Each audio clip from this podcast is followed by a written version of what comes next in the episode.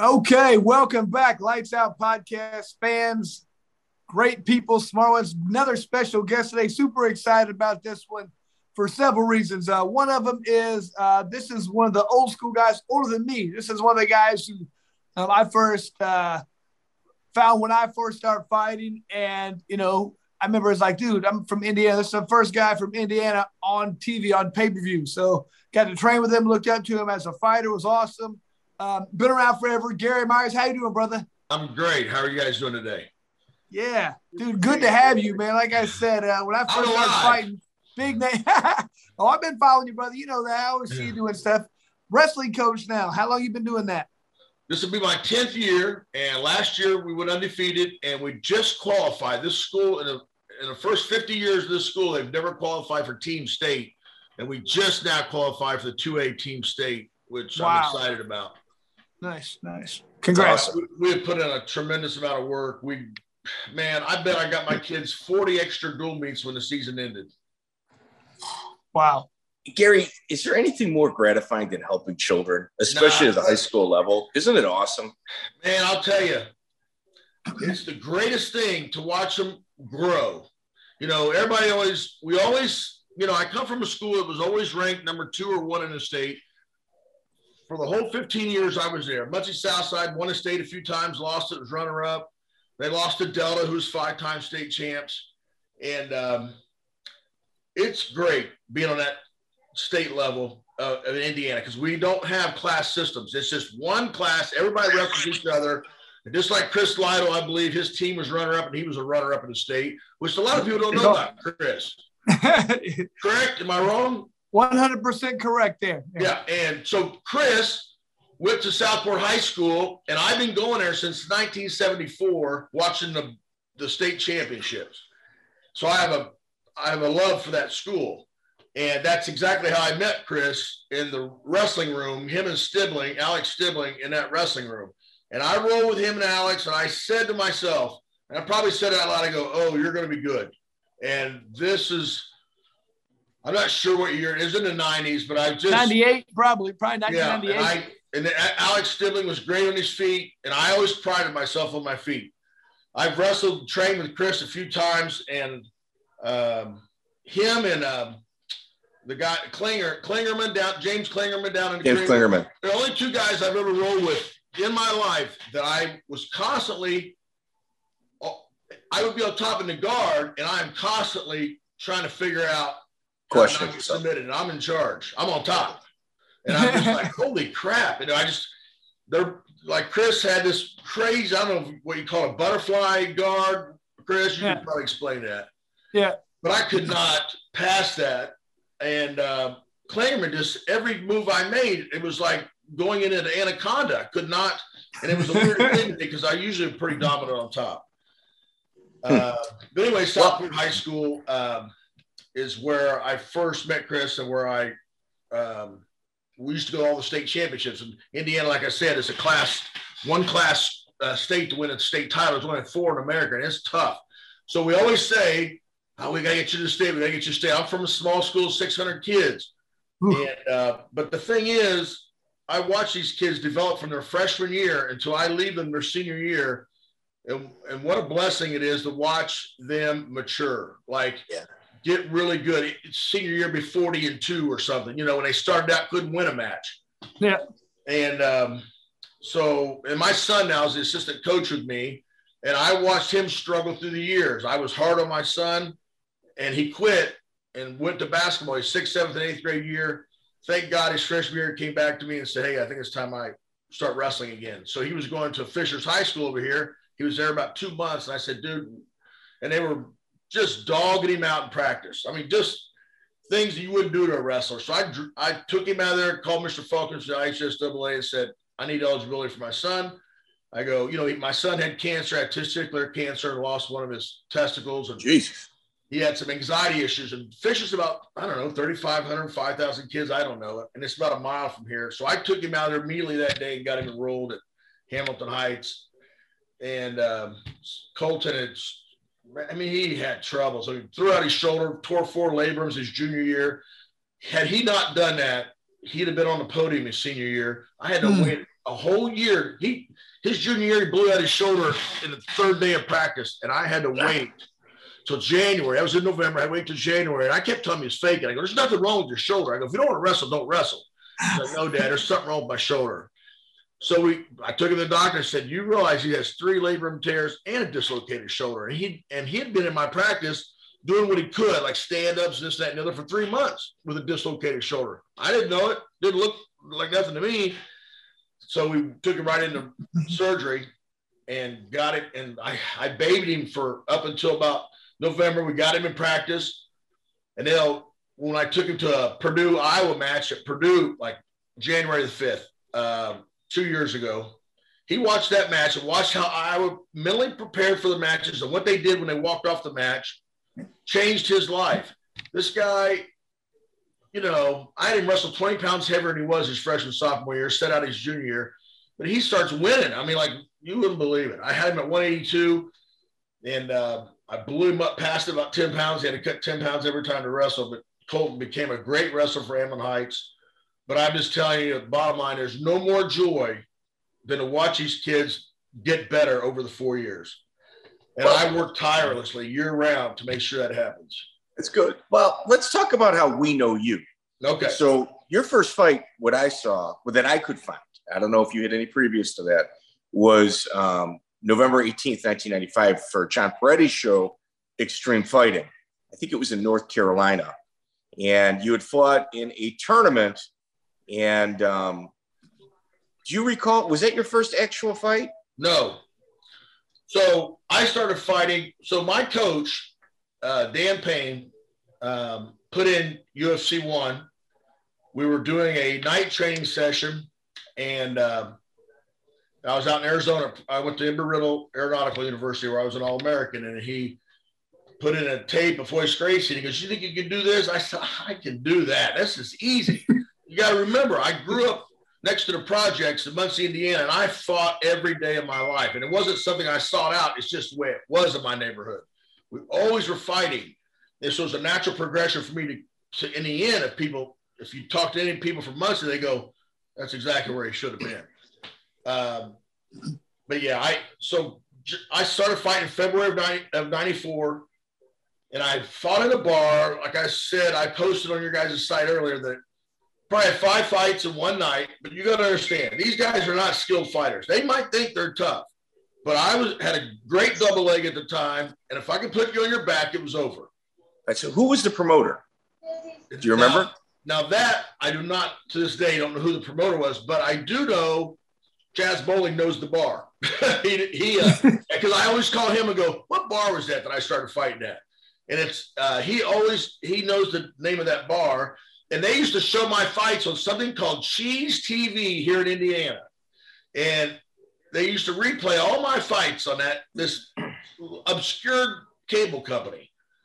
And uh, so I had been fighting, and then uh, Dan Payne goes, I know uh, Severn, Dan Severn, uh, but I know his brother better. So he called his brother out in Arizona, and uh, two weeks later, I'm on pay per view and I don't know any jujitsu. I don't know how to box. I'm just a, I'm just a wrestler and a damn good street fighter, right? And I'm gonna say that because uh, braggadocio. I've probably been in 700 street fight, and I ain't never lost one of them. And uh, now I probably lose about 700 of them. But, but hey, real, real, real, quick, real quick, Gary. Um, can you give us a little bit of your background? I mean, you, you were like Olympic caliber wrestler, Greco. So I mean, you you passed all that. How did you get in, your, your, progression to fighting? Obviously, street fight, but then what was your wrestling background and that got you into the position? Well, so I was recruited to LSU, who was ranked fourth in the country at the time, and I even think Kevin Jackson was on that team, the Olympic gold medalist, and uh, they dropped their program two weeks after I was scheduled to, you know, to arrive on campus. I think that was 1983. Um, oh. So Title I Nine. Yes. Title Nine. I mean, they had Kevin Jackson on their team who would be an Olympian after that. They had other great stars too. Yeah. Uh, so, anyways, I got in the army, started wrestling for Fort Hood, and uh, wrestled for the All Army out in the nationals in Mexico and stuff, and got really good at Greco because in the Army you can't wrestle freestyle, you got to wrestle Greco. Uh, back at that time, and um, I traveled a lot all over the world. And when I got out, I went to Ball State for four years, and but I kept wrestling. Like me and my buddy Brian Thomas, I don't know why he's a couple years older than me. We just kept traveling and wrestling tournaments and nationals. And uh, like in 1987, I had the worst draw at the Greco Nationals of anybody in history. I pulled John Morgan, our Olympian, lost 15 to 14 to him. And then I pulled Randy Couture the very next match. I thought, holy crap. I just flew out to New York to go two and barbecue. But it was wow. the worst draw ever. So, anyways, I I got a, I was sitting in a cafe in Muncie and Mr. Ellis, an old high school um, he actually his team won a state for Shortridge. He coached him the state championship 65. He came to Muncie Southside. They thought they tried to say he was crazy, and they would never let him coach. I mean, he coached, but they would never let him be the head coach or be much involved. The time I got around my uh, freshman years and stuff, he saw me in a cafe and he says, "What are you doing here?" I go, "Man, I, am going to Ball State." He goes, "No, what are you doing in this town?" And I go, "It, it changed my life." A couple things changed my life. Getting into college, an old girlfriend got me into college, but um, but he says, You'll be at my house in an hour. I'm gonna get you a full ride scholarship." I'm 29 years old, and I'm like, "Man, I got some unfinished business." Absolutely. So I went to his house on the phone with uh, Butte, Montana. Uh, Doc Belshar, who's like 92 years old and is still a college coach. And he said, and he said, Bear, I'm gonna give you a scholarship. Well, he called me every night at work. I don't know why. And then they dropped the program. So he immediately called Dan Payne at Embry-Riddle Aeronautical University. And trust me, I had no business going to a high academia school like that. but I did survive because I stayed up to four in the morning every night and studied. But uh, I got there, became their second All American in school history. And that's where this whole transition into fighting, because my coach goes, Well, you get a lot of fights. He goes, uh, How would you, he put a tape Royce Gracie in UFC, how would you like to uh, uh, fight on pay per view. I go, dude, I'd love that. I get this, you know, this looks great. I mean, because at the time I'm watching UFC one, I'm thinking, uh, all I have to do is double leg. I mean, I don't see much skill here. Like everybody had their own skill set, right? I don't want to stand with a guy like Pat Smith, right? But I, but I can get people to the ground. I think I can be successful at this. So while he's trying to set that up, I went and started fighting in, in nightclubs and stuff, and I fought a bunch. I mean, I there was this place in Indianapolis, and I'd have to ask Chaz Bowling the name again because I can never remember that place. It was a half strip joint, and another half they had a, a ring set up in there. And I, my first fight, I, I fought a guy, Chris, you probably know, but like I said, I can't remember his damn name, but he was a professional boxer in Indiana. He had a well-known name, and I put him on his back too. And there was no rules. I remember sticking my thumb deep in his eye, trying to oh. rip it ah. out. Ugh. I said, no rules, right? And no rules. All right. So I stuck my thumb deep in his eye and tried to pull it out. And a whole crowd came in the ring after me. The state police had to escort me out, but that was my first experience. Um, that was the ending fight. That's, that's like my fifth fight of that night. That was my ending experience night. I'm kind of half lit. I've been drinking. I, I was paid $200. My bar tab was 400 because I brought some people with me. So I lost 200 bucks that night. So that's probably the cheapest I've ever fought for. You know what, though? You got your hand raised. Yeah, yeah.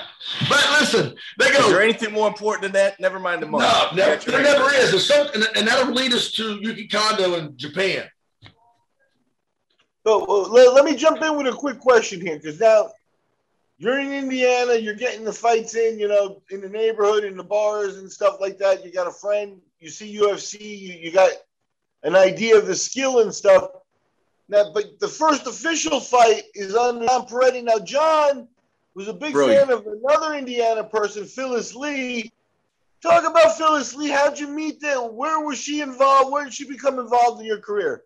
Okay, so Phyllis Lee, this is how we did this whole thing with calling Dan Severn's brother. His brother called Dan. Dan said, Look, my manager's Phyllis Lee. Here's her number to my college wrestling coach. I meet her up in northern Indiana. And she goes, Can you kill someone? I mean, I'm looking at me and my wife now are looking across the table from her. She goes, Can you kill someone? I go, Absolutely. and her friend was named Judy, and I can't remember her last name, but she was on the uh, yeah. home. She had told her she was. I think he really can. but anyway, that's how I started. I, mean, I was on pay per view like in a couple weeks after that. All right. Wow. So so that's that's how we know you. So let me let me kind of frame this for the people at home. So John Perretti was a brilliant matchmaker at this time. He later became a UFC matchmaker.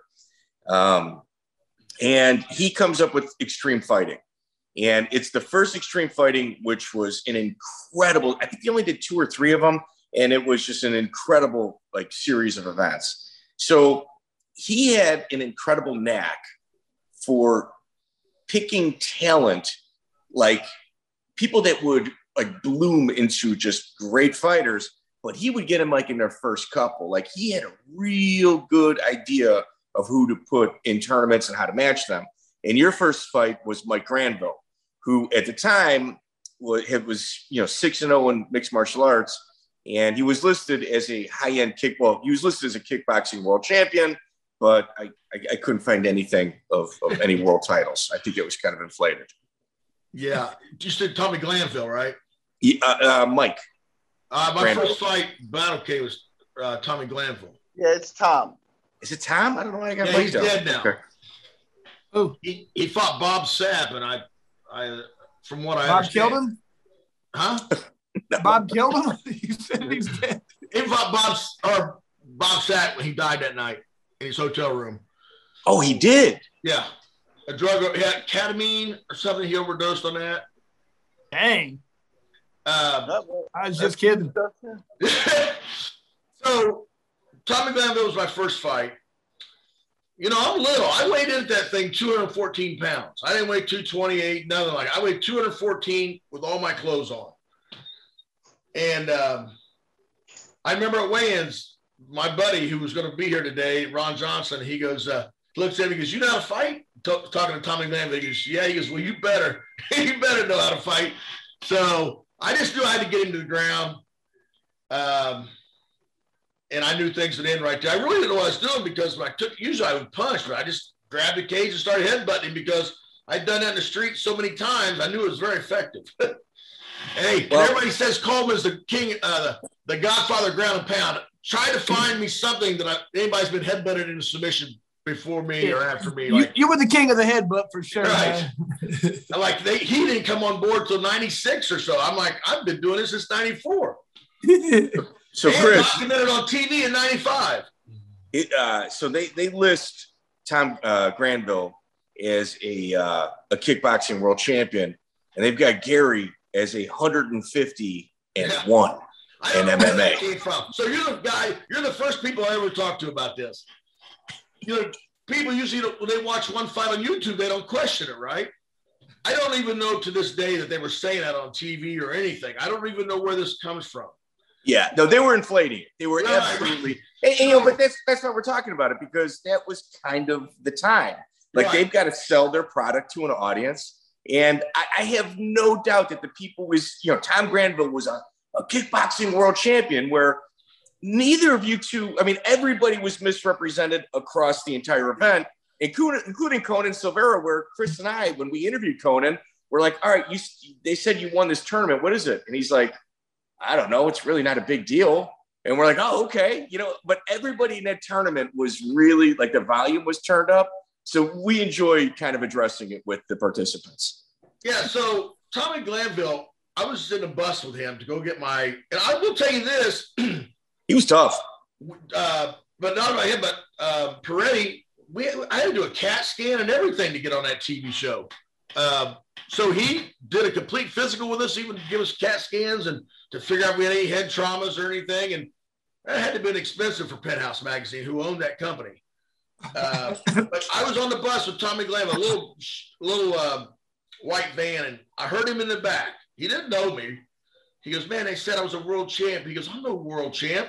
He admitted it himself to me, not to me, but him. I heard him talking in the back of the van. So they did throw a lot of stuff on there, like Mario Sperry, 274 and 0. I don't even know where that comes from. Where where Chris, where they they mentioned that that uh, Gary was like a six time like Greco world champion, but I believed all of it based on his entrance where him and his entire gym had American flag pants on and Yeah. run into the cage. Right you there, no matter what was said about you, Gary, I was I was eating it up. Yeah, you, you got to understand. Unlike people now, I love this country, and I, I'm a My veteran. man. You still wear those pants, Gary? Uh, listen, those pants are for guys that weigh 214. I'm 275 now. but I, I bought all that stuff for my crew before we got on the plane. I bought all their plane tickets. Uh, I bought all the clothes. I just, you know, I was more, you know, I'm going to show out. If I'm going to get on television, you're going to remember me. It was awesome. It was awesome. so I- and you know, sometimes you only get one shot at it. Here's what I love about Chris Lytle. This guy, I take pictures. I've taken pictures of Chris when he's bleeding all over the place and said, "Hey, so you want to be a fighter? You remember that, Chris?" And Oh, I yeah. to Sign him at the casino. Yep. There's nothing more enjoying to watch than people. They want skill. This that. and Chris is a very skilled fighter, but these guys that can withstand the punishment, just like Nate the other day. Listen, most guys would have checked out, right? Yeah. You see a little blood, you're checking out. But this is guys that can get in there and wa- and bleed all over the place and just like just wiping it from their face. Man, that's the old school love of uh, fighting. You know, just fighting through all the obstacles. You know what I mean? Gary, Uh, what I always what I always say about it is this: I always say this guy is a good hammer, but he's not a good nail. Now that's my way of saying. I mean, some of those guys are front runners and they can dish it out, but they don't. If they get hit and they bleed, they're done. You know, I, yeah. you to be a great fighter, I think you have to be both. You know what I mean? You got to be able to take it and still come back. Like I said, Nate, those guys, Cowboy, just just the, the true fighters are Good the guys. I love watching. People who come to Good fight. nails. That's all I care about. Yeah. Listen. So That puts asses in the seats. That puts pay per view buys up there. Anytime Nate fights again, I guarantee you he's the main event. I don't care if you put him first on the card. Yeah, yeah, yeah. So Gary, your second fight is actually. It, I, I'm gonna you know hold my beliefs on it. You know, I'll, I'll comment afterward. But it was actually against American top team uh, head coach Conan Silveira, and he was listed as 27 and 0. Right. And um, why don't you walk us through that fight and tell us what happened and we'll address Hold on, real quick, real quick. I, what ha- could you tell us what how had the last fight ended? I mean, I didn't. You didn't talk, Well, talk about Tommy that. Real quick. Glanville, have Yeah. you not seen that? Um, No. Fight? You've never seen me fight Tommy Glanville. I've seen the Conan fight. Well, Headbutts, I baby. Tommy Glanville into submission in about four minutes. Just Chris, headbutted. the dude- he had times they called blood. fight. I broke his orbital socket, and uh, It was brutal. It was Okay. brutal, like legit brutal. And, and the thing where where I, I- I think the in ring IQ of Gary was much higher than the average person at that time because he would not use the fence a lot, but whenever he was about to get tilted, he would just kind of grab it and reposition, which was absolutely legal at that time. Yeah. And once you know, once Gary had you against the fence and on your back, you were It's a wrap. You, It's a you wrap. weren't you weren't getting up from it. Like it was, you know, he had his hips down. You you were pinned in there, and it was just a matter of time before he started working headbutts and elbows, and that- that's what happened to Granville. Granville had like he had to be carried from the ring. Like it was, it was it was ugly. yeah, So- put him on a stretcher. So let's talk about your second fight. You fight a 27 and 0 Conan Silveira, and this is this is you know like we had said a four man tournament, and this is the finals actually. American top team uh, head coach Conan Silveira. Why don't you walk us through that fight and kind of let us know what you know from your eyes what, what took place? I will tell you real quickly about fighting Tommy Glanville. My contract called for zero money unless I want to fight. So you want to oh, oh. talk about going, hey, I've spent all this money to get here, this, that, and the other. I got to win this fight. And so winning that fight, I made three grand. Now I'm going to go fight Conan. If I beat him, I win another 11 grand. I don't know where this number comes from because I don't negotiate it, right? and uh, and I, I'm telling you, at that point, I feared nobody anywhere. I just didn't fear anybody. My adrenaline was through the roof. If you can't tell in my eyes, I fear nothing. That's just how I grew up. My father was a drill sergeant for 32 years, and I, um, I'd had a rough upbringing, and not much scared me, not much at all. And uh, so I go to fight Conan. Both these guys are big dudes. I'm, I'm telling you, I weigh 214. They're both 250, six foot two.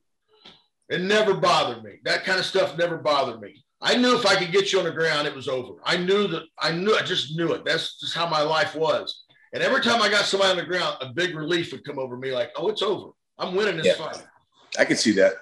So I get Conan, you know, and I'm doing. Listen, and I practiced this before I got there. I knew that I would have to be on my feet, and I knew I was not. A, I'd never trained in boxing, never, never trained jujitsu. So uh, I was just going to rely on wrestling because I had never, I mean, never trained that stuff. And it took me two years after losing those fights or losing that fight to him and getting armbarred by Jeremy Horn that I would even consider training jujitsu. I just didn't believe in it. And uh, but after the Jeremy Horn fight, I was like, all right, you can't go down this road and not train jujitsu. I just didn't want to do it. All right, so let's talk about Conan. Let's let's Yeah. talk because it's an interesting. I'm I'm pounding him, whatever. Uh, at the rules meeting, they said if we stop the fight, it's over. If you're bleeding, it's over. So what happens? My first opportunity, I'm on, I got him on his back. He tries to turn me. I hit the cage real quick, but I cut him. I cut his eye open. They stopped the fight. I about if you listen, God's my witness. Go back through the tape when uh, You were celebrating. Igor, Igor Gokar comes over to me. He goes, "All right, we're going to restart the fight." I go, "No, that's not it. That's not the rules. I mean, once you're you stop it because the guy's bleeding. These are Battlecade rules. I paid attention in a rules meeting. Yeah. fight's over."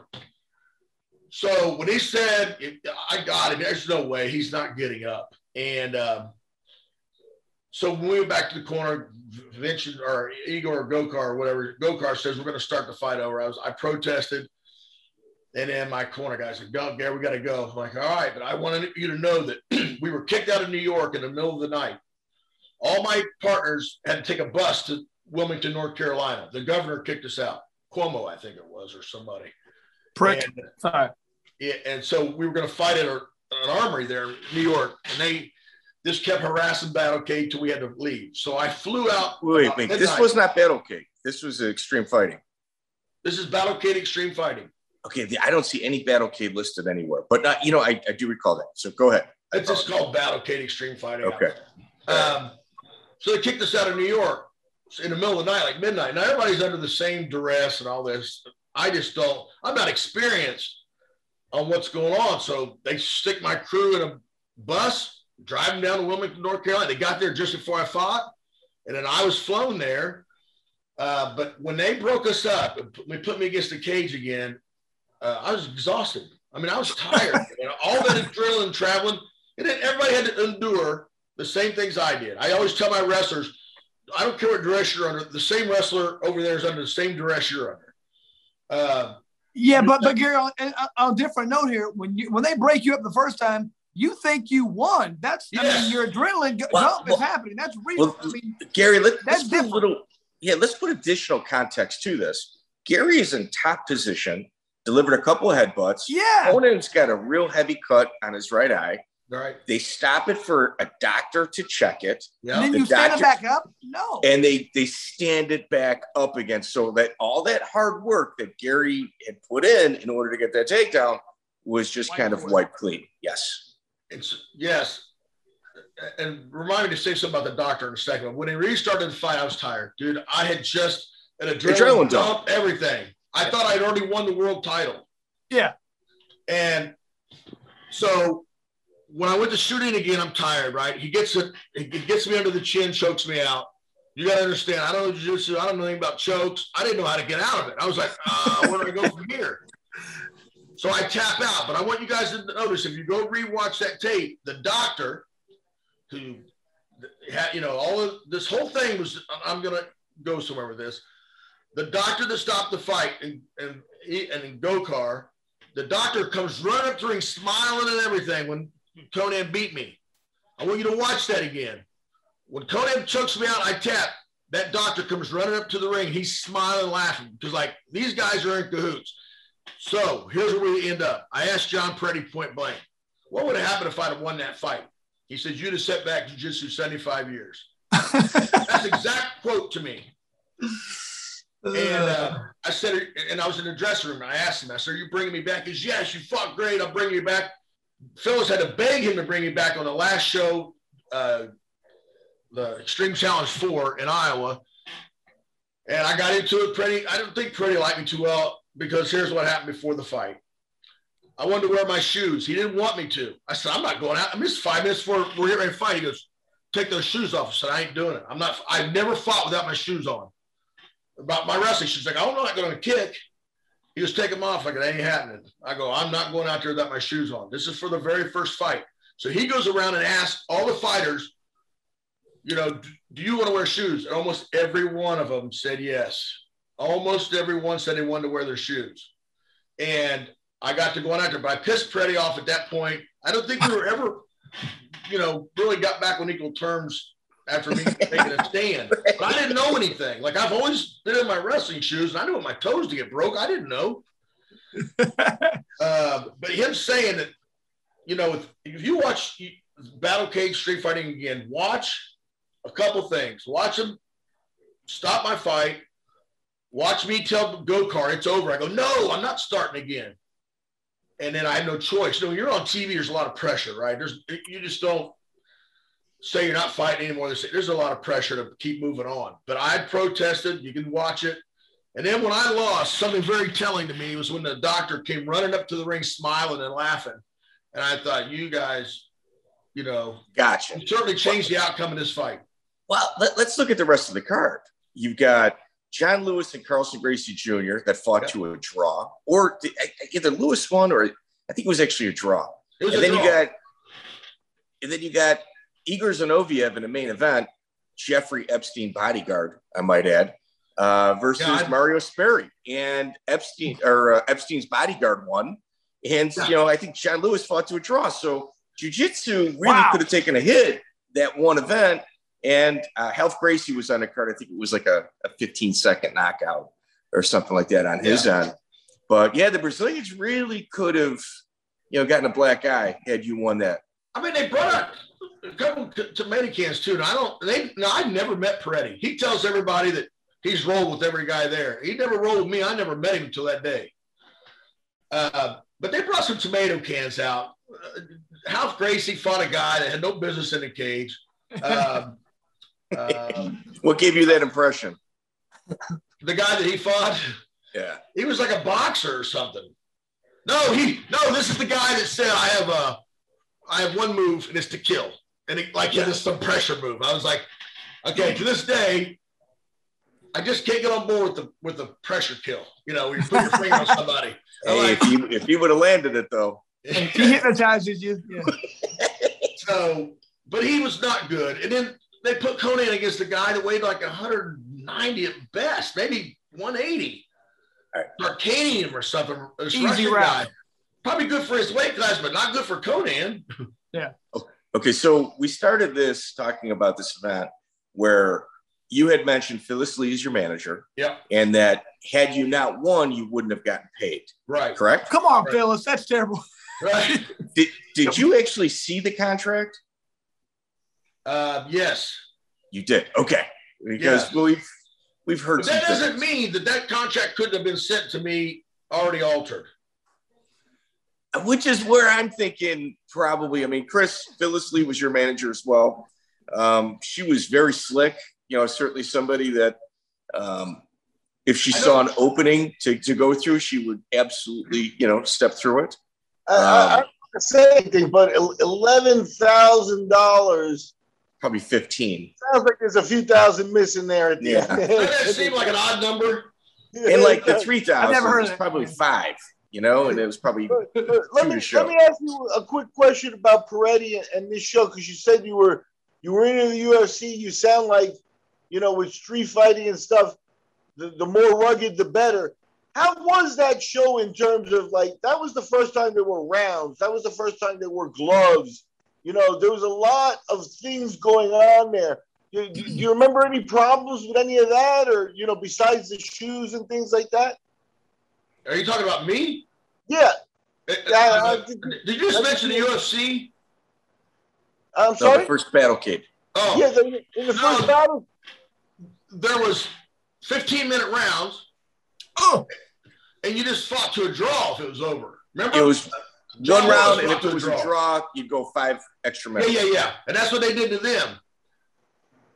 Listen, I always thought these fights would take a minute or two. I thought, man, I can beat anybody in two minutes because you ever been in a street fight lasted about a minute, right? yeah. I can beat. Listen, and I and throughout my career that would that would that would bring me down because I'm thinking I just need to get him down. It's over. I don't need to really be in great shape. I mean, listen, this I can tell you, I get when I fought Carlão Barreto in, for the world title in Brazil. I've been drinking for four months, partying, being in limos three nights a week with all kind of people. And I go down there, they call me with 10 days notice. Go, hey, you want to fight Carlo Barreto for the world title? 10 days notice. I call Ryan we, well, we're going to get to that, Gary. Okay we, okay we, got all that covered. So your, your next fight is actually on the inaugural hook and shoot. Yeah. Uh, woo, you know, the, the inaugural hook and shoot show. Great organization.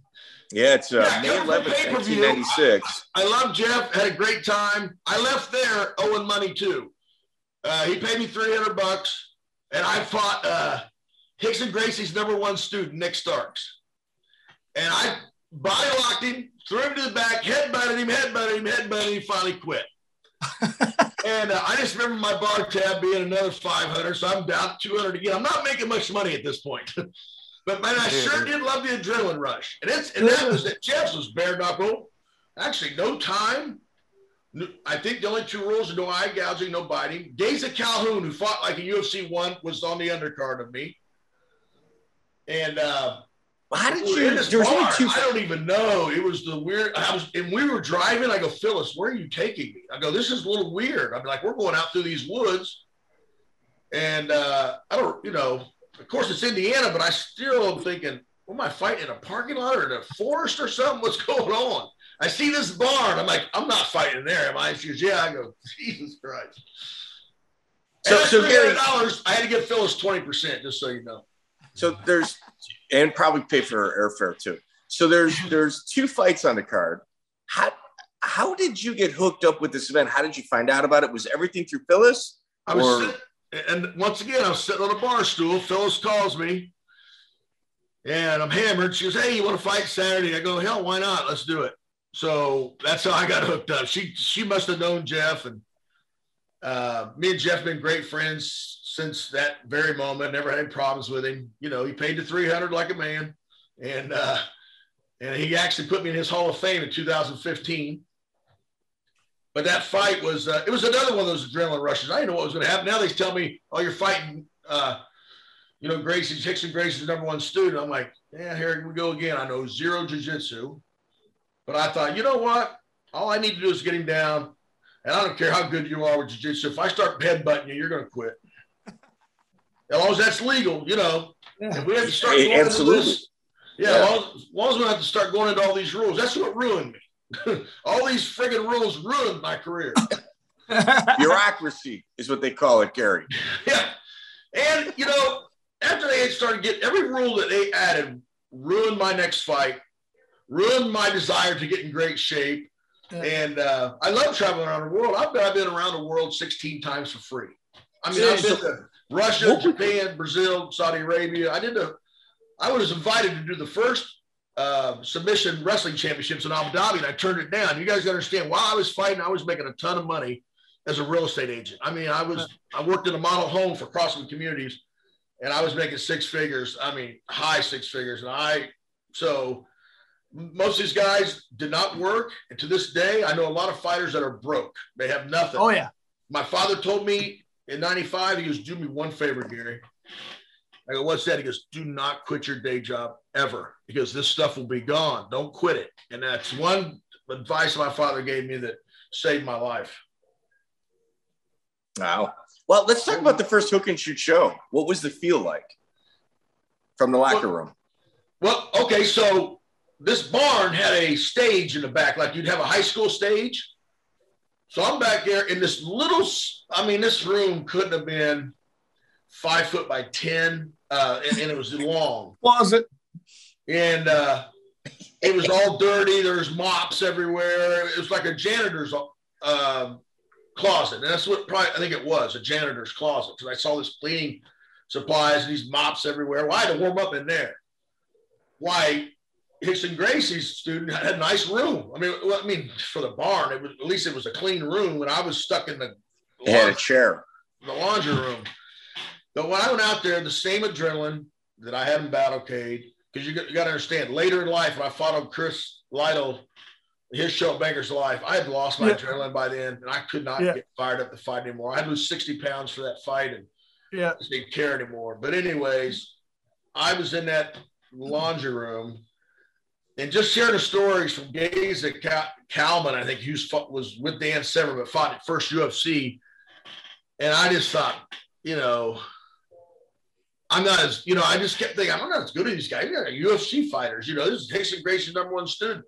But man, I, uh, at that time, I didn't, like I said, I didn't care about nobody, but I body locked him and slammed him. And I, and I, he never, look, they carted him off to the dressing room and he never got up from that. I, I finally, an hour later, went back to his dressing room was just a room and he was laying down his back bleeding everywhere. And I'm like, hey, man, nice fight. And uh, I left him there. But um, back when I first started fighting, I left a lot of guys like that. I mean, a lot. well, you know, it's, it's always interesting to kind of go down like paths of history, especially like on first events. Like we yeah. just talked about Extreme Fighting Battlecade you know, now hook and shoot. Um, another interesting footnote of your career is that you also fought on the first Extreme Challenge with Monty Cox. Yeah. Which is, you know, we had talked a little about earlier where you fought Jeremy Horn. Yeah. So, so Monty actually kind of gave us a little, you know, uh, kind of peek into how that fight took place. Why don't you give us like your version? Well, I went out to train at Monty's and I was down in the basement which is a funny story. Look, you know, I'm still at this point, this is 96, and I still do not want to learn jujitsu. I thought it was a waste of my time. Are you uncoachable? No, I just was a hard head about wrestling. I, you know, okay. Um, but Mark Coleman admits he was un, he's uncoachable to a certain yeah, degree. I'll never forget his interview. He says, "I'm a wrestler. What do I got to do to know about jiu-jitsu?" Well, there's a lot to know. but, but when you believe in your you know, because we started, this was about each and everybody's discipline, right? And whose discipline was the best? Well, now all these cross trainers, man, it's you're you got to be good about everything. Yeah. And uh, but with Monty Cox, I wouldn't train there. I'll never forget it. So when I roll with Jason Godsey, if he got me in a hold, he'd let go. He, he, I knew I was sunk, and we didn't go through this tapping process, right? He's like, oh, and I and that was it. We didn't have to tap. I went out to his uh, Monty Cox, trained Pat Miletich, and uh, his buddy was a cop at the time. Well, he armbarred me and Bob broke my arm, and I was like, "Oh, well, dude, what are you doing?" He's like, "Well, we tap around here." Well, I had started learning jujitsu with Godsey, where was you knew you were in a rear naked or you knew you were an armbar, you just let it go, right? No big deal. But nobody ever, I had never thought to tap. Like nobody told me that's what you do in training. But that dude about broke my arm off. so um, I wrestled a guy from Iowa there and uh, was putting it on him on his feet. But Pat Miletich, I'll never forget, first time I met him. He gets up on my chest, you know, past the guard, and he goes, hey, and puts his, and gets up under my elbows with his knees. He goes, okay, go. Where do you me to go from here? I mean, like, you're already on my chest. like, I had no idea. Like, could you start the guard, which I didn't know the guard anyway. So could you how are you going to start on my chest? so I don't know how the fight came about, him setting the fight. I just know that I always bring up the money because everybody thinks his fighters get rich, but he paid me 500 bucks to show up at uh, the VA set, the VA Coliseum. And um, I would have got another 500 to win. And I took, I mean, I'm beating Jeremy up pretty good on his feet. So I decide to take him down. I want to go for the headbutts, right? man, this guy, Jeremy stuck his head up under my arm, and I'm out over him, and he's up under my arm, and I cannot figure out how to get him back. But the next thing I know, dude, I feel this, and I don't even know how he got there. I feel this intense pain in my elbow where he popped my corpuscle. I had in my elbow. I had no idea he had already transitioned to an arm bar. I mean, until I felt the pain. I didn't even see him go to it. And uh, so it was right then and there. I decided I would never uh, fight again without not learning jiu-jitsu to do it, but stay out of everything. So my goal defense. stay out of everything. So on, on that first extreme challenge card, it's almost like a who's who of Midwest studs that made it to the UFC. you had Jason Godsey on the card, Dave Strasser, Dan Severn, Travis Fulton, Pat Miletich, Jeremy Horn, who obviously fought yourself. Yeah. Jason Godsey actually lost to a guy named Paul Williams, who Yes. doesn't fight after that. Paul must have been an absolute savage. And It's Tyrone not really Roberts. fought to kind of like a draw. I, I think Jason kind of ended up losing, but you realize Jason immediately fought Jeremy Horn a couple months later in Michigan and beat him. Yeah. I was at Yeah. that fight. So that, that locker room, it it had a lot of uh, alphas in there. You know, guys that just weren't used to losing. Yeah, and um, you know, my only regret because I really didn't have. I started training with the police officers in Muncie. They didn't know jujitsu either in the basement. Um, my only regret was not hooking up with like Pat Miletich or one of those guys to actually learn how to fight. Um, I had to piece this all together by myself, and um, it was. I mean, there was times I ran into Chris or whatever, uh, but I had started before all these guys, and I had to do this on my own. Like I put in a couple tapes of jujitsu. I just got bored, you know, trying to learn that stuff. I just would turn it off, and I. So it took me a couple years to learn it. I mean, even though you you don't have to be good at jujitsu, you just got to make sure you don't get armbarred or choked, or you know how to get out of that stuff. Pass a guard, put a knee in. I mean, you just got to know your way around it. You don't you don't need to be a great submission artist. You just got to make sure you don't get caught. Yeah. So Monty True. Monty said that he, he sent you the tape of Jeremy and Miguel. What, what was the quote that Monty said? Essentially, it was he doesn't look good, but he's much better than how he looks. Yeah, and, and he said you weren't all that impressed with the tape. He said you mentioned that uh, uh, this guy can't beat me. If he beats me, I'll quit or something like that. I quit MMA altogether. Yeah. We're- Oh, we're- oh, we're- Jeremy Horn. yeah. Yeah. I mean, listen. He doesn't look great, but It's- holy it's- it's cow, is he amazing? when I knew I was fighting a world kickboxing champ who, who in the van, he tells me he's not, and I know what particular skill I have, I know I, I didn't worry. So Jeremy Horn had a particular skill of being good at jiu-jitsu. So in his mind, he just had to withstand whatever the front part of me fighting was and put me in an armbar or whatever. That so he has the luxury of knowing something I don't. And he can say, if I lose this guy, I'm fighting him. Well, that's true. If you fight a wrestler who's never trained jiu-jitsu, you can't armbar him or you can't choke him out. Then it's your you should never wrestle again. I mean, you should never fight again. But Uh, Jeremy was amazing, though. I mean, just Yeah. incredibly deceiving by how he looked and Yeah. the way he fought. You know, led him to a world title fight with uh, Chuck Liddell. So Yeah. that was working. And, Yeah. and, you know, like your approach in regards to, hey, you know, if I can't beat this guy, I'm out of here. I bet you his first 50 opponents said that exact same thing. I mean, it's just he's very deceiving. Oh, you're saying that I said if I can't beat him, I'm out of here? That that's that's what Monty insinuated. Oh, n- never. I, I Okay. Well, I- Jeremy was no, only four. You remember No, Jeremy was only were- four and one. I thought you were saying that.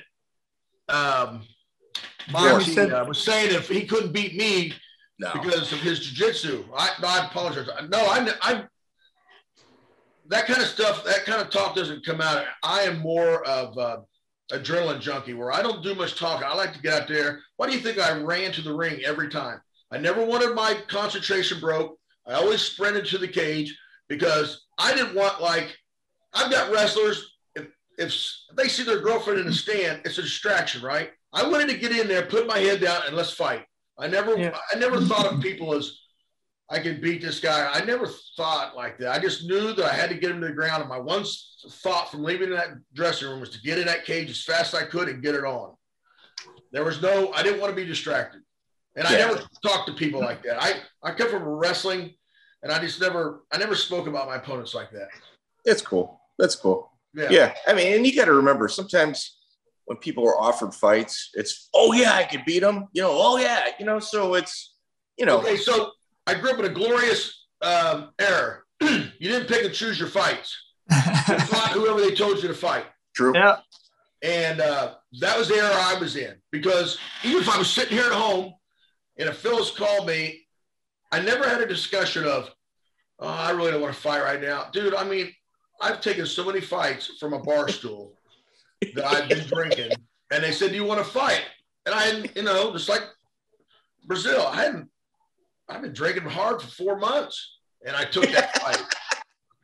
And but I, you know, I didn't come in the era of you could pick and choose who you fought. You fought whoever they said you were fighting. Now these guys, they can even pull out, fake an injury, whatever. I mean, just they have that luxury.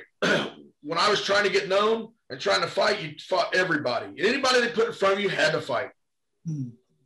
So, did Phyllis also hook you up with uh, your bout in Pancrase in May of 1997 against Yuki Kondo?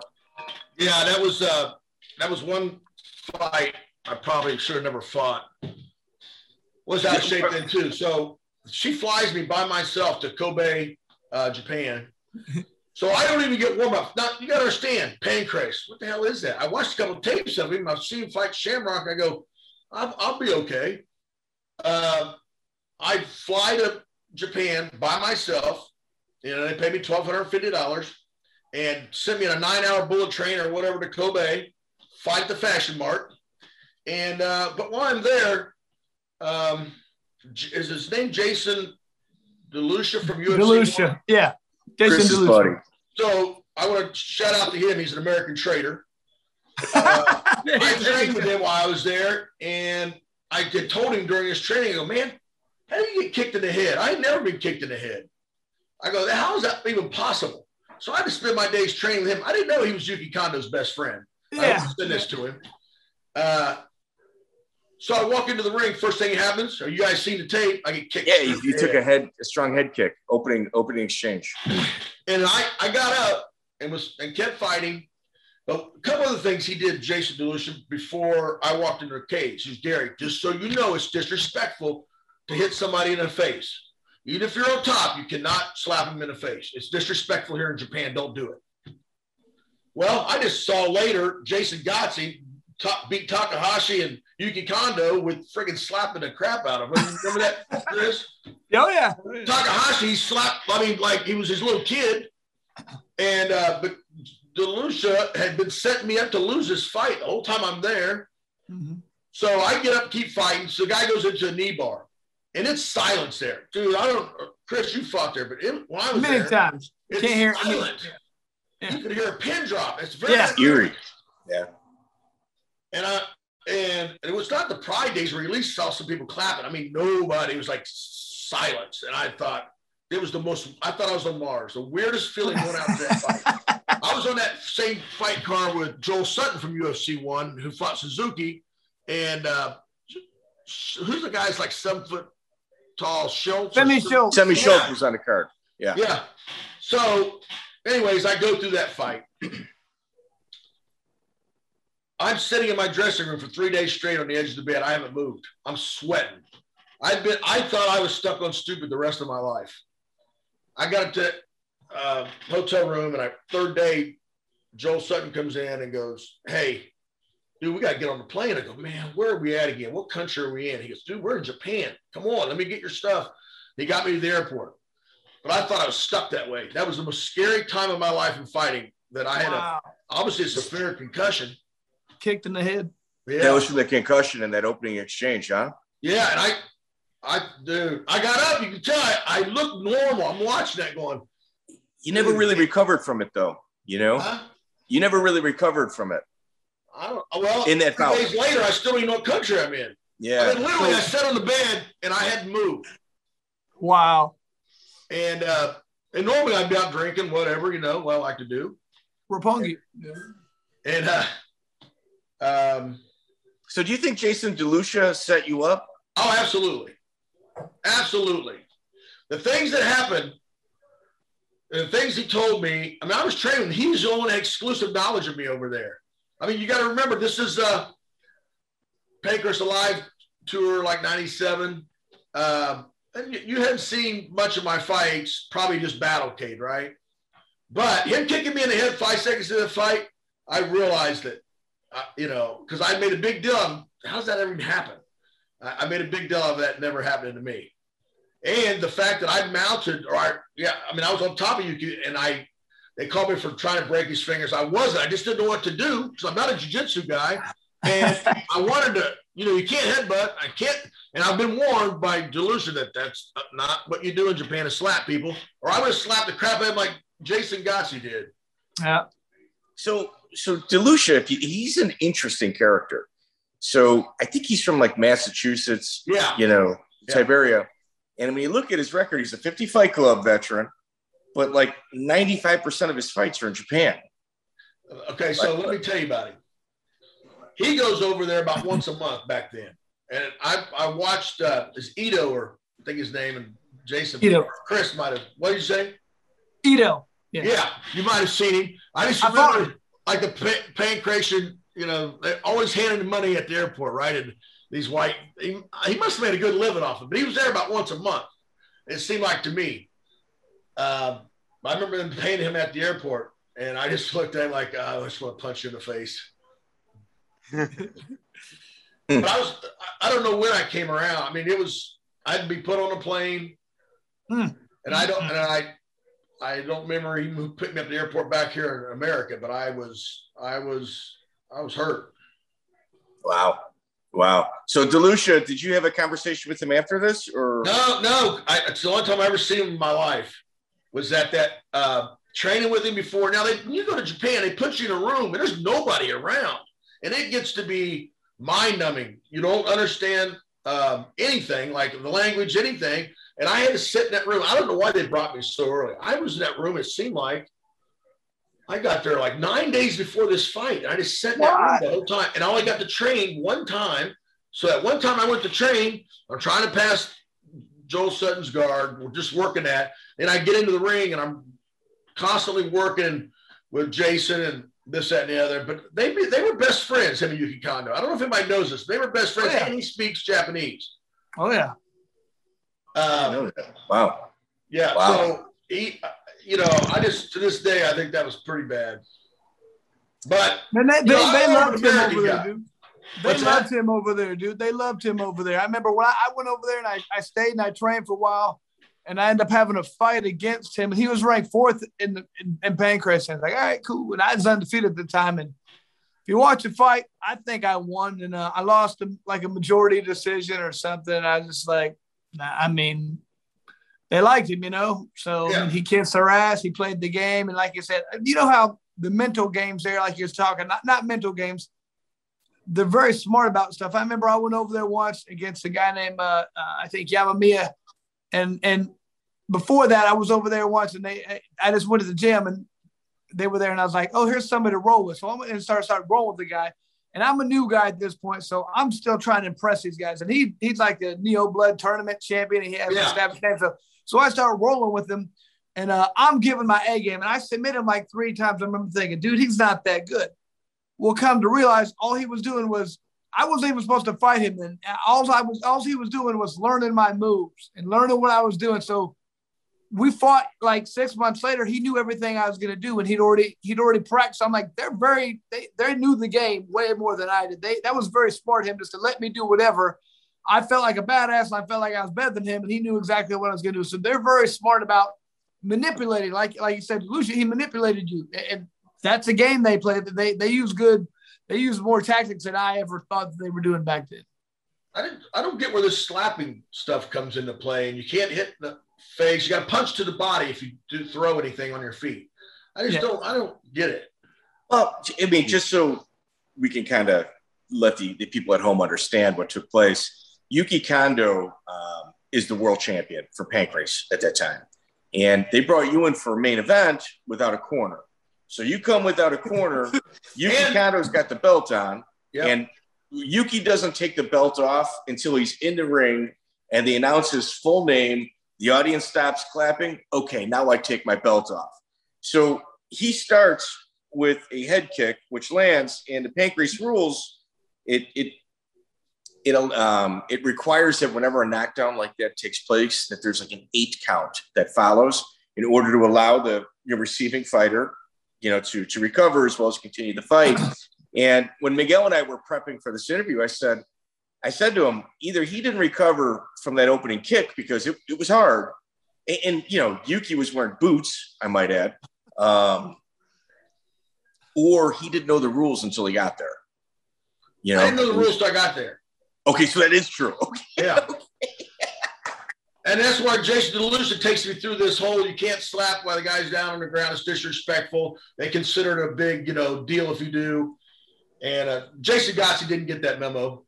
Thank God. I don't think Jason uh, cared. Man. I just like I watched those fights. I'm like, I didn't know you could do that. I watched Godsey's fights, you know, a couple years later while he was fighting I'm going, I'm gonna kill that DeLucia guy. Yeah. But um, so why do I go over there and fight for the world title right off the bat? I don't know jujitsu. Would they pay? I'm not a good stand-up fighter. Well, why did I? Why did I get a, a warm-up fight? A couple warm-up fights. You know what they love doing? They love bringing in big, strong American guys with names to try and beat. I mean, that that's that made them look good. I mean, that's a good for the fans, for the story. It made it look good. That's that's what it's about. So what'd you get paid for that bout? Twelve fifty. Uh, Twelve fifty. In which I had to give Phyllis twenty percent. A thousand two hundred and fifty dollars. Yeah, that's right. A world title fight. Big money back in the day, Mike. Quit judging. it was big money. I mean, remember I was fighting for three hundred dollars. yeah. And yeah. my bar tab was bigger than my fight purse. wow. Yeah, that's interesting. And you know, another, you know, we, we briefly talked about it earlier. Um, you know, your, your career has got just certain points in it that are incredibly fascinating for us historians. And you fought on the International Vale Tudo Championships five, and you fought against Waleed Ismail. Yeah. And he, dude, you know what was really cool watching that fight? Carlson Sr. was in Waleed's corner. It was good to see just a little bit of footage of of Carlson doing what it is he loved doing. I, I have a ton of respect for that guy. So you know what uh, they did to me at that fight, right? You know what? I don't, but I've got my notes. But why don't you start? So I I uh, had to make wait twice, and if it hadn't been for Darrell Gholar, uh, national Greco-Roman champion, I would have made it the second time. I flew to Brazil, and I was in good shape. I trained for that fight. You know, it's bare knuckles, everything's it's right up my alley. But they ruined my legs for I even got in that cage. I mean, I was dead. I I weighed um, about I'd probably say I weighed 240 when I took the fight. I had to weigh 199. Ooh. So I fly with no water, fly 17 hours. I'm dehydrated as crap. I get there, I'm still over. I'm about 209. So I cut 10 pounds. I'm running all day. So their scales are jacked up. I look, I had scales in the in the locker or in my room. It says about 198. I'd cut about 11 pounds. So I go down. I never saw Felice Ismail. Apparently he weighed in, then I weighed in. They called me. So I went back to my room after I made weight. They called me and said, Hey, you got to make, you got to come down and weigh in front of Felice Ismail. Now you got to understand, I've already there's no food that you would eat back here, so I had quarter pounders of cheese, milk. I had bought a gallon of milk. I had already put on 11 pounds. I mean, just in that, just an hour's time. So I'm already. So I go back down. Darrell Gholar is like, "Hey, get in that sauna." Puts a bike in there, and he works out with me. Now he's already made weight. He's already had to do this during the day with me. He was ripped off of that show bigger than anybody. Anyways, uh, I could, I mean, it was everything I could do to get back down again. So 10 o'clock at night, I tell Batarelli, I'm ready to weigh in. I'm back down to weight. Literally, I go to weigh in and I make weight. No Felice Ismail anywhere. And I, now, you mind you, I flew there dehydrated, got there at 10 a.m., and I must have ran five or six hours. Uh, but I would be fine because 24 hours would go around my legs would be fine. Yeah. But I had to come back at seven o'clock and run till 10 o'clock in a sauna room with blankets over me to make weight again. And Felice doesn't even show up for the second weigh in. Now, everybody saw me weigh in the first time. And that wasn't good enough. He had to be there. Then he doesn't show up for the second weigh in. So it's all these little tricks you do. Everywhere you go around the world, they have their own little way of putting it on you without you even knowing it, and they have no recourse to uh, uh, fight against it. So the time I walked out there, we fought 30 minutes, but man, I, my legs were dead. I mean, just fried. Well, let's let's let's rewind a little bit. So Sergio Batarelli is the name you threw. He's Yeah. sometimes loved and sometimes despised in Yeah. regards to the people that have you know had their experience with him. Yeah. Uh, was Federico Lapenda there as well? I don't know him. Okay, so, I Ser- got a uh, poster so on my wall downstairs.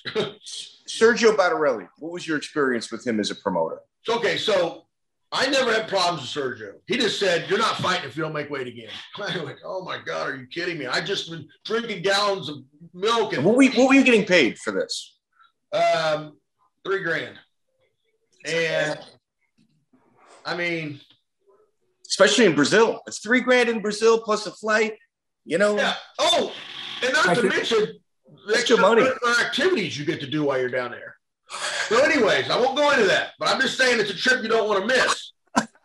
And uh, the women down there are beautiful, and um, so better. I had no problems with him. I, I just that, that little weigh-in problem, but I, he came to pay me the next day, so he just said, "Man, you're a great fighter." I mean, he was very complimentary. I had no problems with him. I mean, he brought me back to fight for the heavyweight title, but the problem was I hadn't trained in four months. I mean, literally not walked in the gym in four months, and I'd been partying. Uh, well, here let, let's let's stay on Waleed. We're, we're, Yeah. not, we're not through with this yet. So Yeah. this is the interesting part. Waleed, for I think it's 20 minutes, 20 or 30 minutes, in essence, pins Gary in the corner, like like literally stands up, pins like they're they're upright, and he's got him in the corner, and he's just. I'm not going to call it dirty boxing. I'm going to say it's like a ground and pound that's really slow, where you're just yelling at the referee, will you please just separate or stand them up? And the entire way. time, Gary, I think you muted, but the entire time, Gary, every once in a while, will, will put his hands, like uh, his arms on the ropes, or even just like resting his hand, and the referee will is all over Gary. He can't touch the rope. You can't touch the ropes. Meanwhile, Waleed's pushing him in the corner and then digging his entire hand in the knee, like the like your knee pad, and yanking on Gary's knee pad in order to get a takedown. So you can you know pull on shorts and knee pads, but you know if you have palm down on top of a rope, wait a minute, you're breaking the rules here. So he pounded on my leg. Can you hear me? Yes. Yeah. He pounded on my leg for that 30 minutes. Just kept hitting my leg, hitting my leg. I had such a huge, huge hematoma on my leg that next day. I could hardly walk. Uh, but we stood in that corner, and I don't know why he, they didn't break it up to start. I mean, because Horrible. who comes to a fight and go, want to see these guys lean on each other for 30 minutes? Two in shape guys. But he when he came out there, let me just tell you about Pele. Pele stops me in the hallway. I- Nobody knows this story. Pele stops, and he, I don't know. He doesn't know English. I don't know um, how to speak. Portuguese. Portuguese. Yeah. He goes, look, and then he goes, you got a boxing. He was just trying to say that to me. Like he didn't like Valise for some reason. But Pele was telling me how to beat him. And I, that's the first time I went to somewhere and somebody told me how to beat somebody. It was from that country. And, uh, but he come out there because I talked to Valise later. Wallet, I don't know how you say his name. Uh, he shot on me. I thought, are you how dumb are you? He shot on me and uh, he didn't take me down. My feet went out of the ring. You know, they have these little um, Rope. ropes, so the, the string Nets. ropes. I ripped those apart, and um, he. Um, we- so when we get back up at the end of the fight, he tells me, "Oh, they told me you're a great boxer." I was like, "Who told you that lie?" I suck at boxing. Yeah, it was it was interesting. It was uh, interesting. I, you know what? I could not get my legs moving. I mean, I, you know, as a wrestler, if I'm in an over and under, I should be able to get out of that, right? That day, I was so tired, I just couldn't get my legs, my mind and my legs together. I, you know, you're talking about. I've ran from 10 a.m. to 10 o'clock at night in a in a in a sauna with a blanket over me and riding the bike. That's what my day was like. I'm a And, good- uh, I, I, I, I couldn't believe that he didn't show up for the second weigh-in. God, He probably never was going to to begin with. They Yeah. probably just wanted, you know, I guarantee it. You know, I weighed in with everybody, everybody in God watching, but because he wasn't at that weigh-in, I'm like, where was he? I didn't see him weigh in either. But I will tell you this: that you know, he's kind of a light guy. I felt like he juiced up to that weight because he he did feel strong. Like he, you know, I've wrestled a lot of guys juicing, and uh, now I, I guess I should say I never should accuse anybody of that, but let me tell you something. I, that guy felt like there was something else going on with him, and I, but it didn't bother me. I mean, he couldn't control me even with my legs fried. Yeah. Um, but little things like that has always happened to me wherever I went, little crazy stuff. Um, I once took a fight. I was in a hotel at a casino and had been partying nonstop. I didn't sleep two days before a fight. And uh, went in and went in a fight. I got hit in the back of the head that kind of dropped me. But I would do things like self sabotage myself sometimes. Well, mm-hmm. Let's talk about Carlos Barreto. So they bring you back. Yeah. They bring you back um, a little over a year later. You're, you're in a few months, August 26, 1999, where they put you in a heavyweight title fight against Carlos Barreto. And, you know, in order to properly understand this at home, Carlos Barreto at the time, um, he had wins over Bobby Hoffman.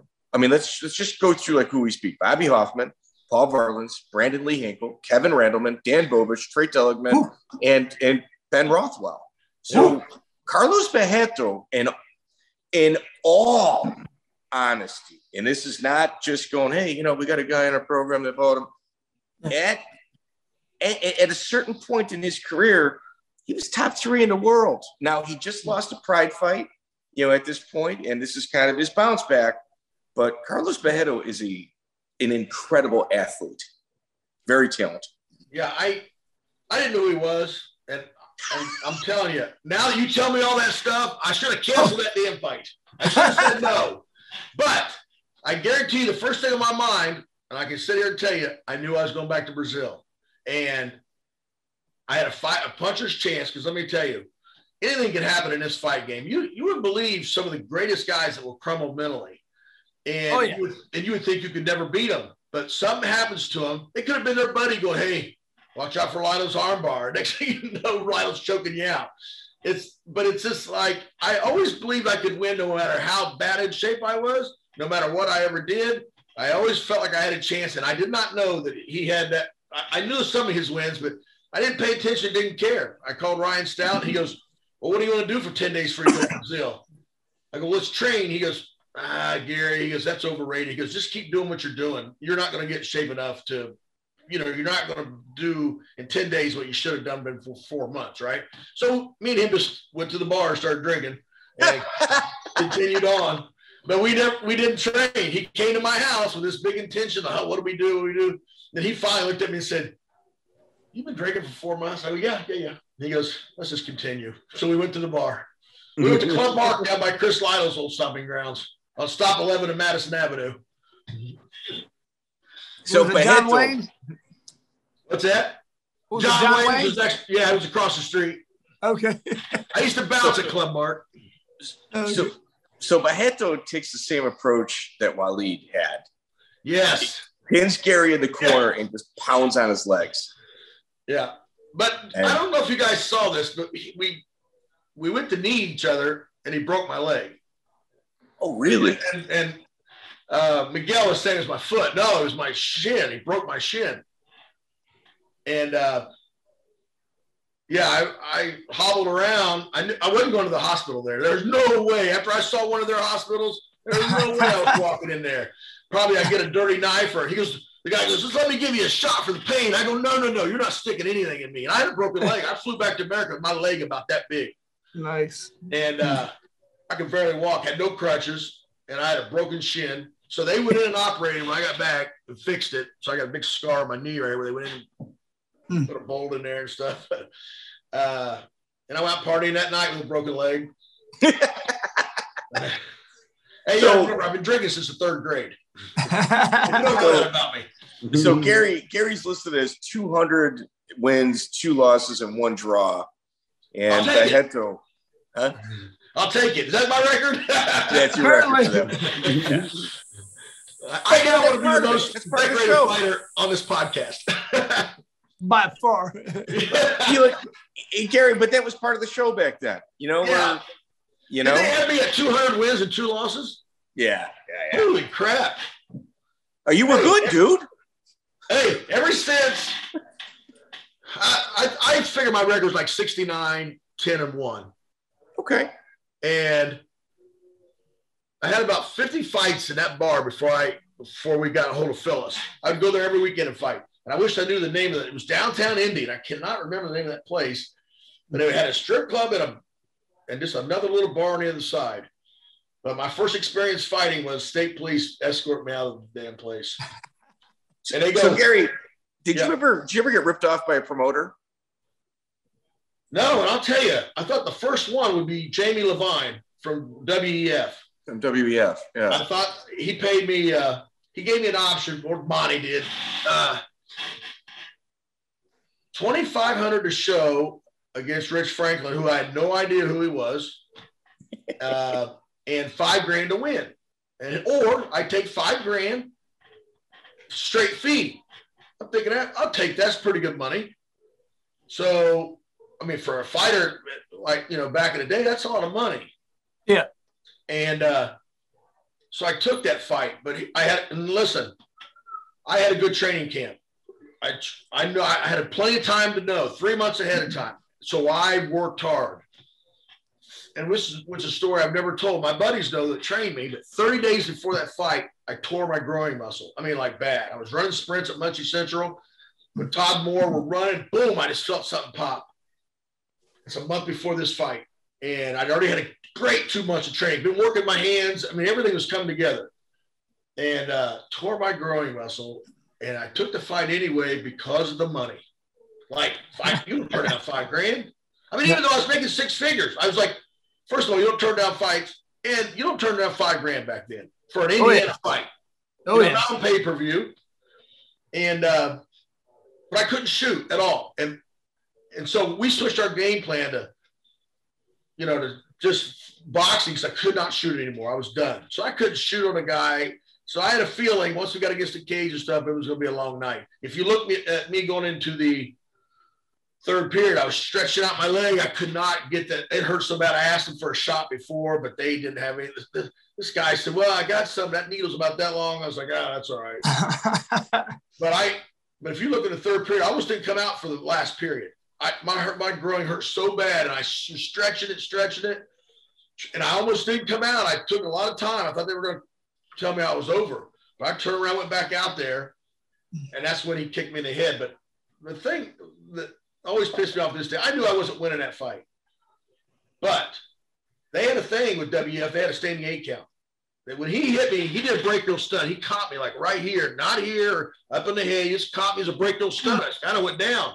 I mean, you guys know what a brachial stun is. You just kind of oh, yeah. your body involuntarily goes down, but you can get right back up. So I did, and I go, "Where's my eight count?" And it was, "It's over." I'm like, "Are you kidding me?" But I mean, like nobody follows the rules anymore. Yeah. They make the rules, they don't want to follow them. So I always pay attention at the rules meeting, and I and I've never been able to protest and when they. So an, in, an, interesting caveat to that card is that was uh, a loaded card.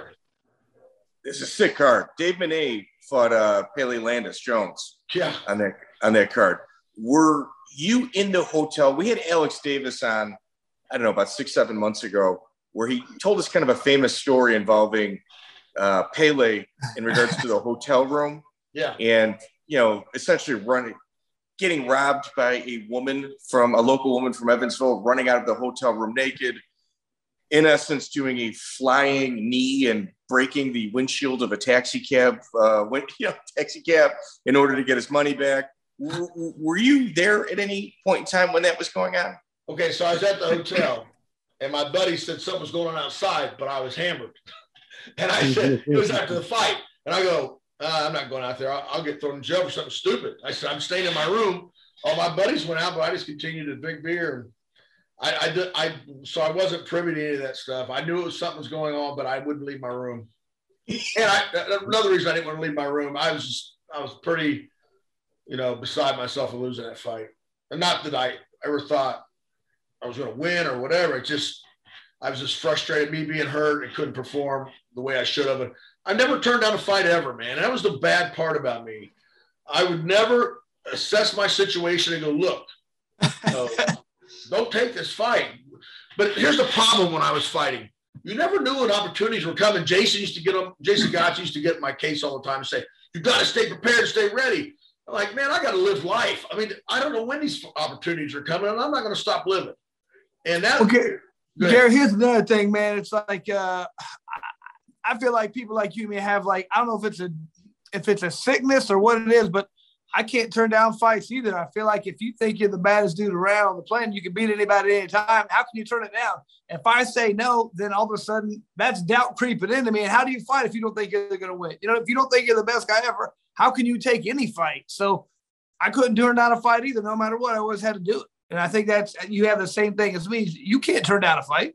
Then you're afraid. You know, I'm not doing that. Yeah, and you don't know when your next opportunity is coming. Yeah. I wait another year not to fight. I mean, you just don't know what you don't know when those opportunities come, and you don't know which one. To be quite frank, puts you on the map, right? Yeah. Puts you on the projection. You know, Prey would never put me in the UFC. You know, and listen, the UFC was right up my alley at that time. But yeah, because yeah, of me, but- him got, got into it in the dressing room over my shoes. He never forgave me for that. He would, and he was the matchmaker of the UFC. He wouldn't put me in. And I'll tell you something. I went to fight Tommy Glanville in, in Extreme Fighting Four, and we got into it there. I'm like, why am I fighting Tommy Glanville again? I and I was had gotten in shape.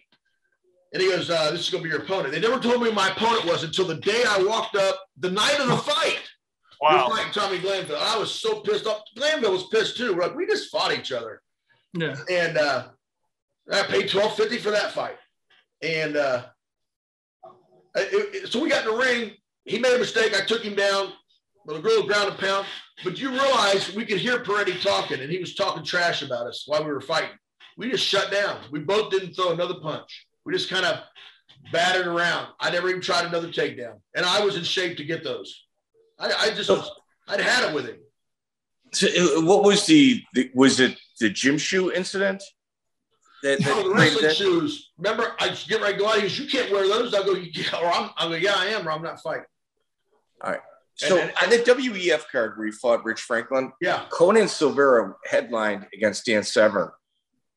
Did you talk to Conan prior to the bout? Did you guys ever communicate after that? I saw him. I've never spoke to him, I took a picture with him after our fight at the after fight party.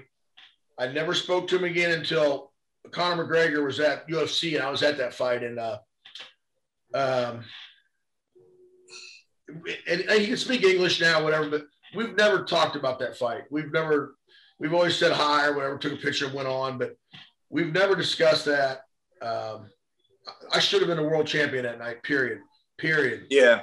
I thought that was taken from you.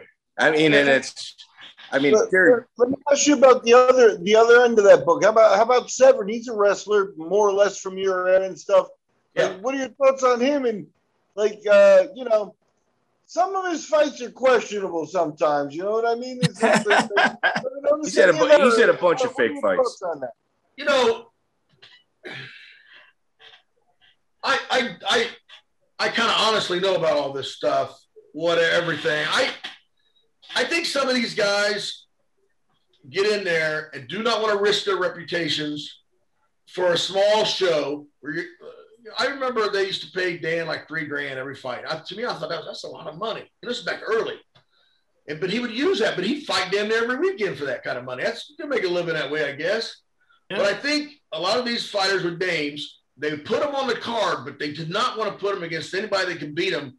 They wanted to keep that hype up there, put people in the seats. And the fighter did not want to risk losing his reputation. And uh, as you know, Dan had a reputation. Uh, even the so he did. I don't think. I mean, he's certainly a very decorated wrestler in America, and he's earned all his accolades. Very good wrestler out of Arizona. Him and his brothers, great wrestlers. But I think as you get into the game, and I don't, I don't mention any particular fights. I think a lot of people put certain people on cards and sell tickets. But the one thing the fighter will say is, "Hey, don't put me in jeopardy. Don't, you know, I'm going to do this for you at a lower fee so I'm, you know, basically give me a tomato can or let's work this fight out. I think that's, in all honesty, that's my opinion.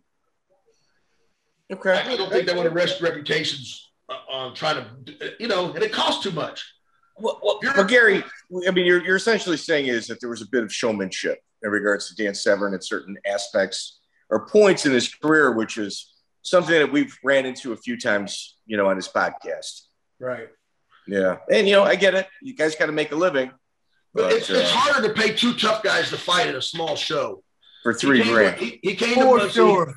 He came to Muncie and he fought a guy that's dead now. It's passed away, but the guy had no business in that cage, no business.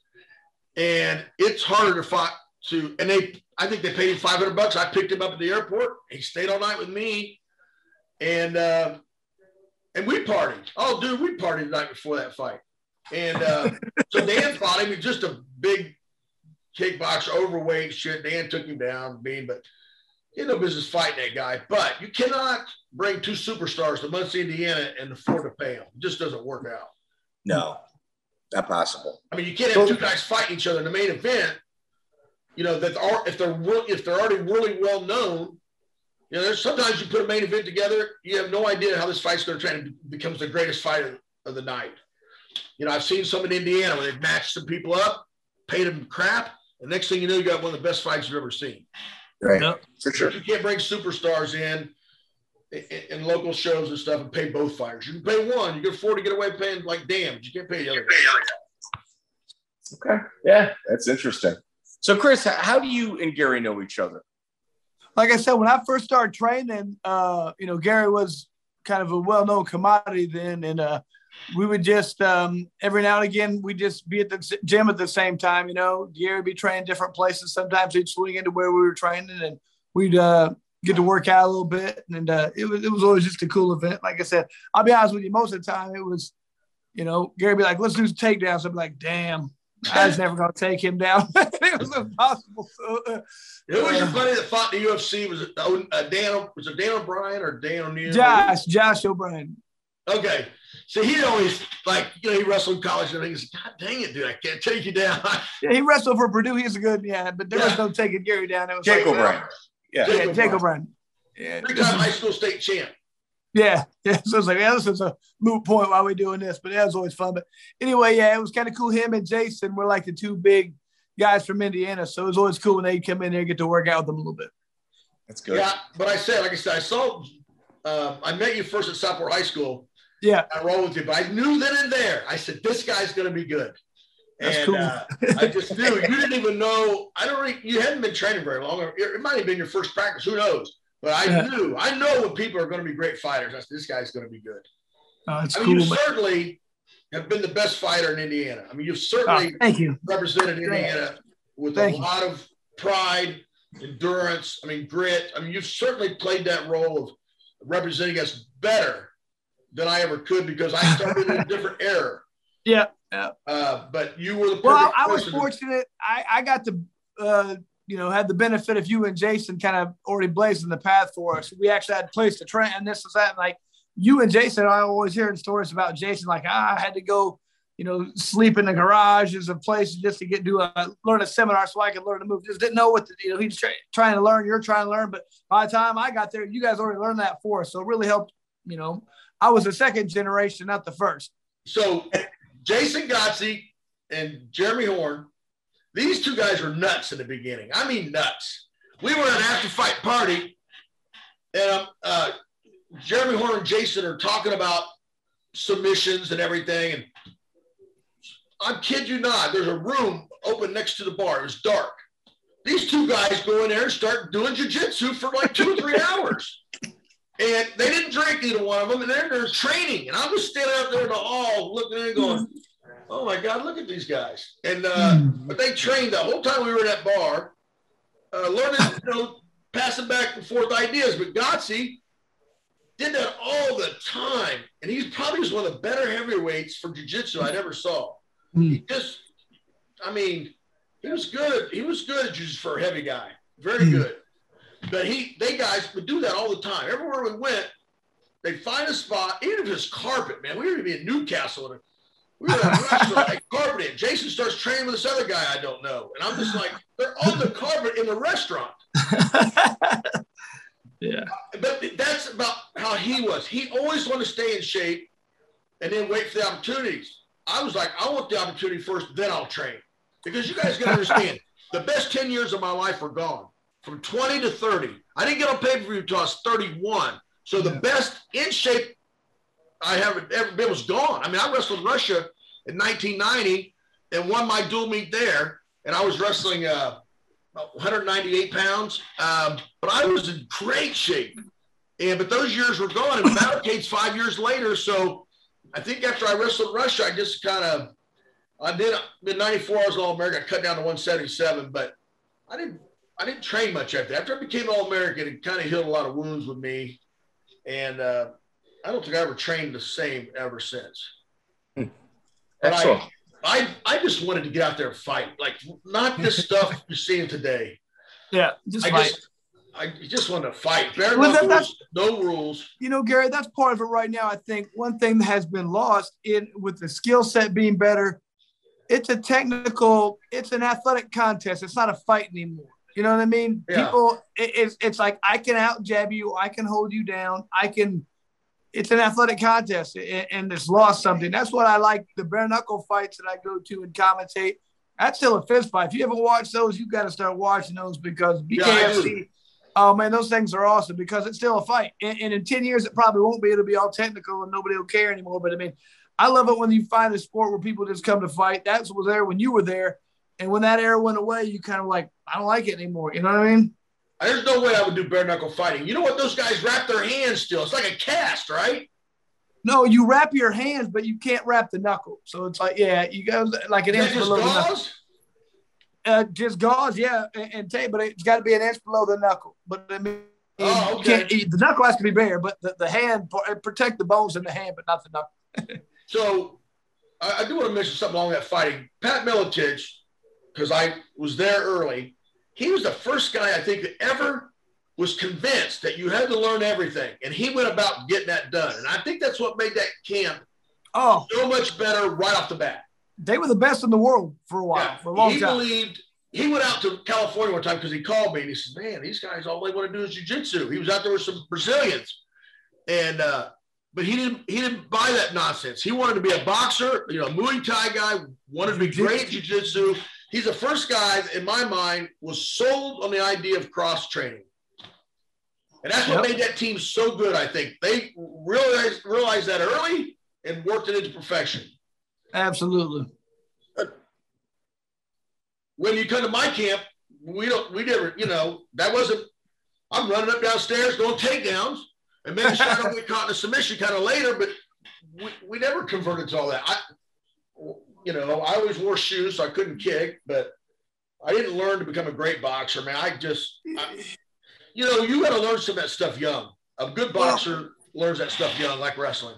I felt like that was one area that uh, really helped me out when I started. You know, I was I was working out with you guys doing mainly you know a lot of ground stuff, but eventually I started going in and doing boxing, and then I became a professional boxer, and that's really when my career took off. When I developed more than one style, it was kind of accidental that it happened. I started becoming a professional boxer, and I was like, hey. This works in MMA too, you know. So once you start, once I tied both things together, that's when my career kind of took off. I think now you probably better start fight one of these YouTubers so you can make some money. Yeah. Hey, I'm in. Bring it, bring it, nerds. What's that guy's name? John Paul or something? What Jake Paul? What's his name? Yeah. Hey, I've already tried, I've already put some out there. Do bare Yeah. knuckle, I'll do it. They at no response. So No response. No response. Well, hey man, Gary, I want to thank you for not only uh, sharing your time with us, but man, just uh, you know, like I said, you helped lay the foundation for what led to me becoming the second generation of fighters from Indiana. So if you hadn't been there, maybe I'd have never been here. So thank you for that. And uh, just a hell of a fun guy to be around. And, and, and what you're doing now, just giving back to everybody. And I feel like this, man, I've, I've developed uh, a skill set over the last 30 something years of wrestling and fighting. Like, what do I do with it now unless I give it to somebody else? So passing that along is so important um, and, and so valuable. And thank you for doing that shit, man. Yeah, I, I think because, my last fight was at 46 years old. So I started fighting at 30 and finished at 46, 16 year career. I didn't know what I was going to do after that because all I known was competing. Yeah. And thank God I saw these little kids wrestling in a, at one of my buddy's house. He had a mat in there and we're wrestling. I go, man, you guys would be great if you had a coach because their coach had quit. And they go, and so I'm rolling with them, you know, doing my thing. I'm like, you guys are pretty good. So I get a call a month later from Hamilton Heights saying, hey, uh, we want you to come in and interview to be a coach. So I went in there, they turned me down. With all the accolades I had in wrestling, they turned me down. So a month later, when the assistant coaches called me and says, Dude, did you get that job? I go, No, they didn't want me. I get a call a little later. He must have went off on him. But I, the reason I go back is wrestling has saved my life a hundred times over. I thought I'd be dead the time I was 25. But every time I've not felt good in life, I've walked into a wrestling room and I feel like it has healed my soul. And to be coaching again and be coaching kids uh, in my 10th year, and we've been very successful. Like I said, we're undefeated this year. We're going to the team state championships next year. Uh, has been very healing for me, and it's kept me balanced. So I tell people, if you were ever an athlete in any sport, go back to it. If you ever feel, out of center, it will bring you back, and it and it will help you.